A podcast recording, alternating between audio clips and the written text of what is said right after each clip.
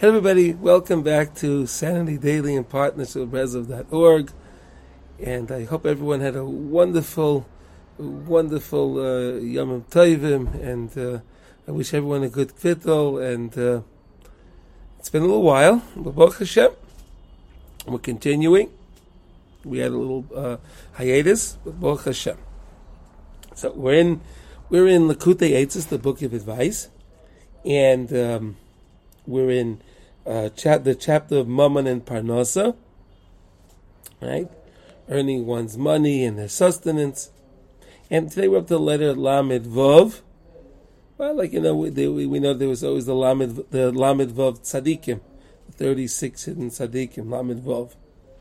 Anyway, the Rebbe says like this today, right? So everyone, it's going to be a little bit tough, so here we go. With Siyata Dishmaya. Gam lefamim, Yabed HaGazlan bas zug sheloi ayedea gezela.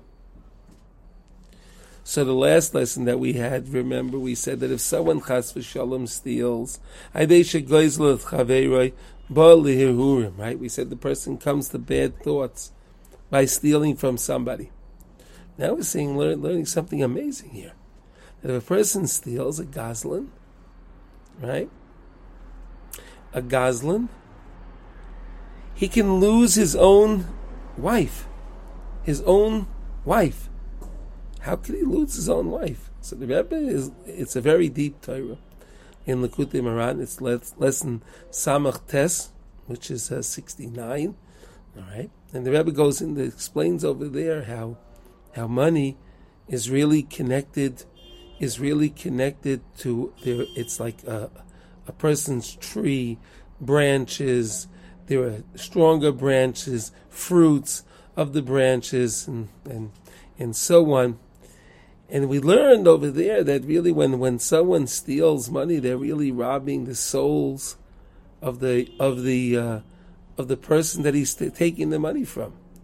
One way you can understand that is because, uh, listen, if you, you steal the money from someone who doesn't have the money to um, to pay for the food, Right? That's one way to understand it, but it's much deeper than that. he was saying like this really, if a person's going to steal from somebody else, if he steals from somebody else, what's going to cause is that his own wife, because he's he has the he's taking freely from the other person, from the other person, then the wife is com- is connected to the to the to the uh, parnasa of the mishpacha that comes through the wife. So he's taking. So that means, so to say, he's having a, a, a like a, a, connection to the other person's wife. So his wife comes disgusted by it.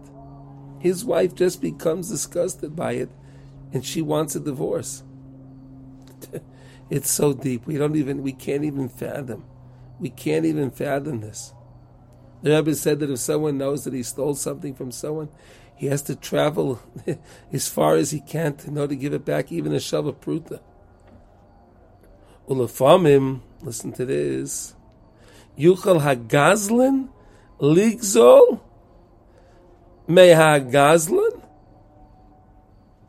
espas zug sheloi.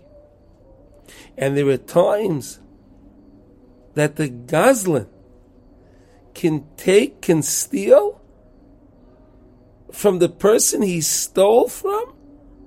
His own wife. Wow. So there's a story that's brought down with lesson 69 in Likutei Moharan.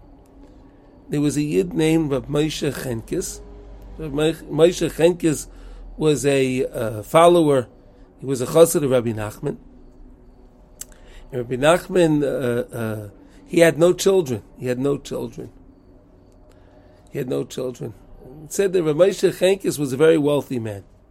Rav Moshe Chenkis had uh, two partners, and uh, they were they were actually in charge of uh, uh of the of the uh, forest keeping and the road keeping, and they had government contracts at that time.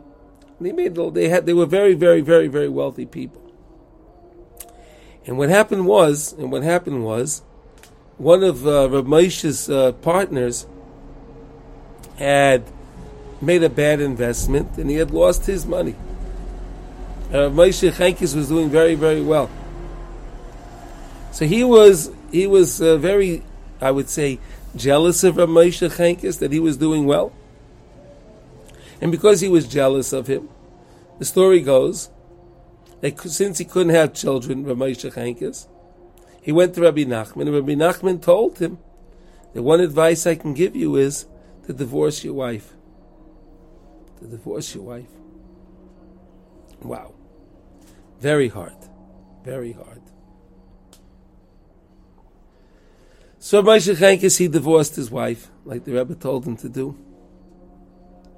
And what happened was, what happened was, this fella, his old partner, had lost his wife.